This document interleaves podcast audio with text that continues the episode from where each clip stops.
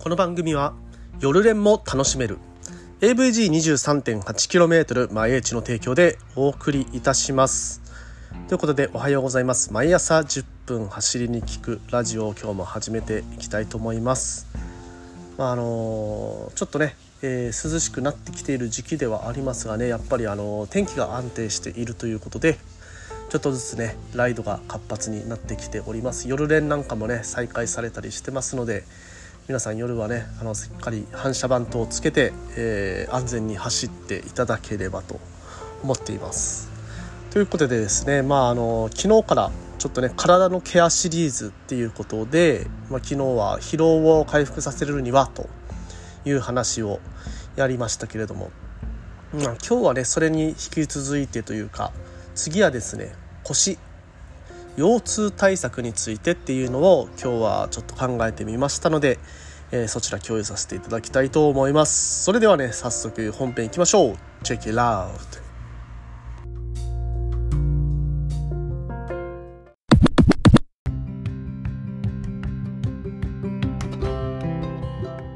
はいということでおはようございます。森健でございます。えー、沖縄一周自転車ツアーのツアーガイド AVG23.8km 前地の広報そして AT ツアーコーディネーターの卵として活動しておりますということで本日もおはようございます、えー、今日はですね、まあ、あの腰痛対策ということでねあの話していきたいと思います。かくいう私もねずっとね、えー、腰痛には悩まされてきたというか腰痛にならないようにどういうふうに走るのかとそういうようなことをずっとね考えて走ってきました。まあ、ちょっとねあの坂を登ると腰の張りが出てしまうとか、えー、頑張ってしまうと、まあ、頑張りすぎると腰がねもうどうしようもなく痛くなってしまうと背中までね張りが凝りがきちゃうというような状態がねあったので、まあ、ポジションですとかまあ無理をしない乗り方。あとはね体重をこうペダリングに転化するというか、まあ、あのダンシングの練習とかね。そこら辺をやって、まあ、あのある程度長距離でもその腰には来ないかなというところまで、ね、今はなんとかなんとなく、はい。やっているところなんですけれども、まあ、そういうねあの自転車の乗り方っていうえー、まあ、テクニックの部分っていうのも一つあるんですけれどもその前にねあの人間の腰回りの筋肉、えー、これはですねシャーシ車でいうとシャーシの部分と一緒だと思うんですよね。でそのシャーシの部分を太くする、えー、きちんと鍛えるというようなことについて今日は話していこうかなと思っています、まあ、そもそもね、あのー、人間っていうのは自転車に乗るための体自転車に乗るために作られた体ではないというところがまあ前提にありますやっぱりあのー、歩いたりとか、まあ、狩猟民族なので歩いたりとか、えー、走ったりとかそういうことをしてずっと生きてきた、えー、まああの種族なので当然ねその自転車に乗るための骨格っていうのはしてないわけですね。じゃあもう体の痛みはね出るのは仕方ないじゃないかと、まあ、そう言ってしまったら元も子もないのでやっぱりねその体の痛みが出ないような出づらいような体づくりというのを今度はね、えー、考えていく必要があるのかなというふうに思ってます。で、えー、腰痛くなる原因なんですけどもあのずっと自転車乗ってでペダルを回しているとまずね痛みが出やすいところというのは膝。膝の痛みは出やすいですよね。変な風にあの筋肉に力を加えたりするとその筋肉が固まってしまって筋肉が固まってしまうとその先にある膝のなんあの関節っていうのに無理がいってで膝が痛くなってしまうというのがあります。で膝と腰っていうのは密接な関係がありまして膝が痛くなってしまうとその膝が痛い部分の仕事、まあ、膝がするはずの仕事を腰でかばって、まあ、腰の関節が痛くなってしまうと。でこのね腰の関節っていうのは結構大きいのでその関節が関節を痛めてしまうとそれがね結構長引く怪我につながる致命的な怪我につながるということになるのでじゃあその腰に負担がいった時にもっとねこの腰回りの筋肉っていうのを鍛えておけば、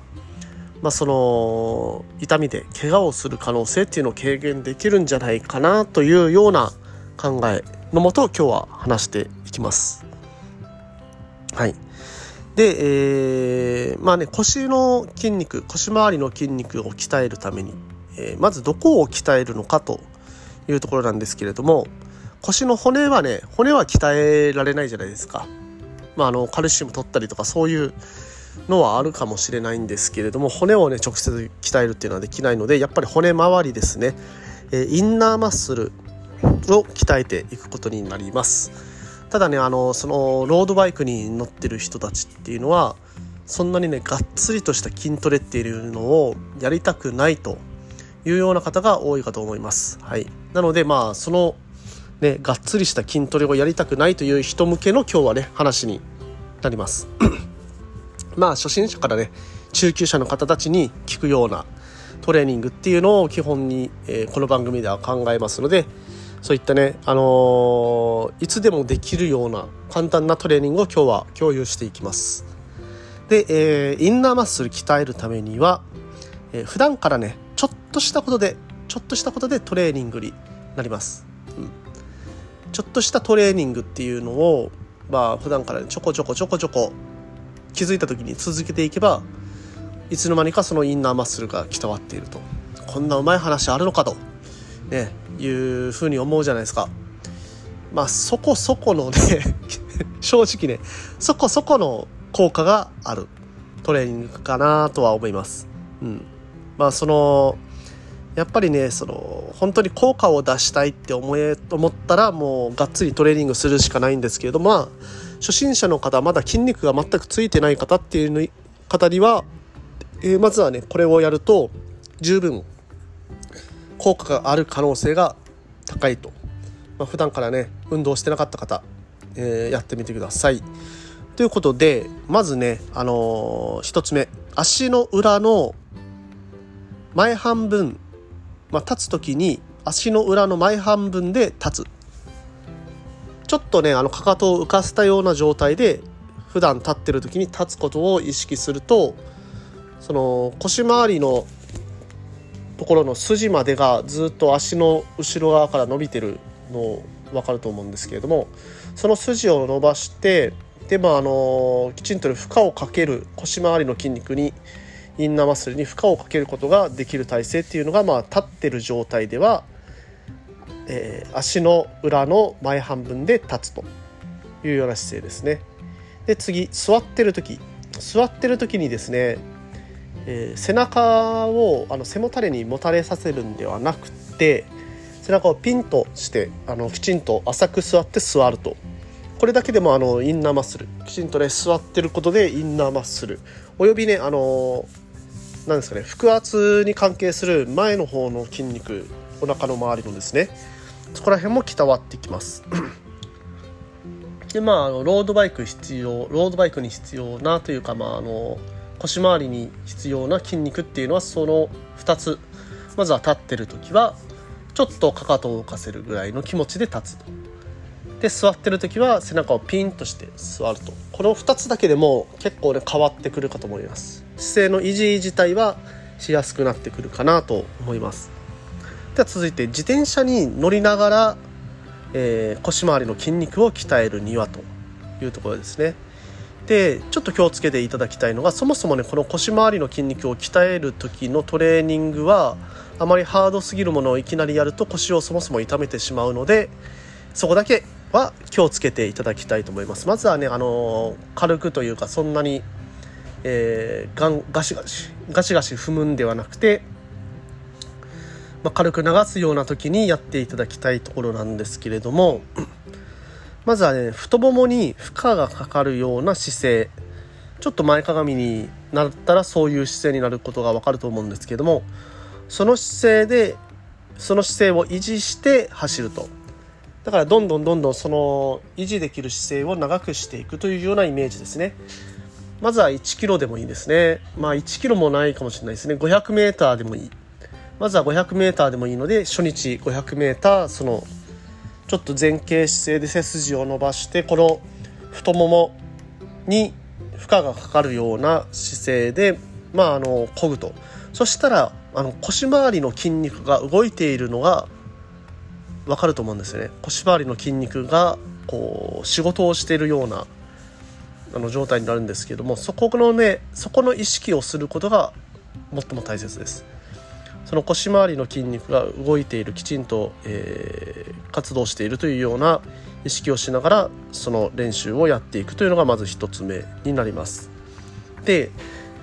ちょっとねこの筋肉の意識づけっていうのがこれからまあそういう練習をしていくと大切になるんですけどもそれはですねあのボディービルの観点っていうのをちょっと学ぶといいのかなと思います。ボディービルっていうのはあの狙った筋肉をしっかりと鍛えるために、まあ、その筋肉を動かす方法っていうのを考えてでそれでトレーニングしていきますまあ、同じようにね腰回りの筋肉もあのそういうふうにトレーニングしていけば効率よくしっかりと姿勢を維持できる、えー、怪我に強い腰回りになっていくかと思います。ということで、えー、本日はここら辺までにさせていただきます。えーとですね、毎朝10分走りに聞くラジオはこういったような初心者中級者に役立つような Tips、えー、毎日放送しております。もしねあの興味ある方は、えー、ぜひとも、えー、登録の方をお願いいたします。そしてですね、えー、質問箱でいろんな質問を受け付けておりますので SNS 等に貼ってます、えー、そちらから質問いただけますと、えー、私嬉しいでございます。はい。その質問にもね答えていけたらいろんなネタができるのでありがたいです。ということで、えー、本日もありがとうございました。皆さん今日も気をつけていってらっしゃい。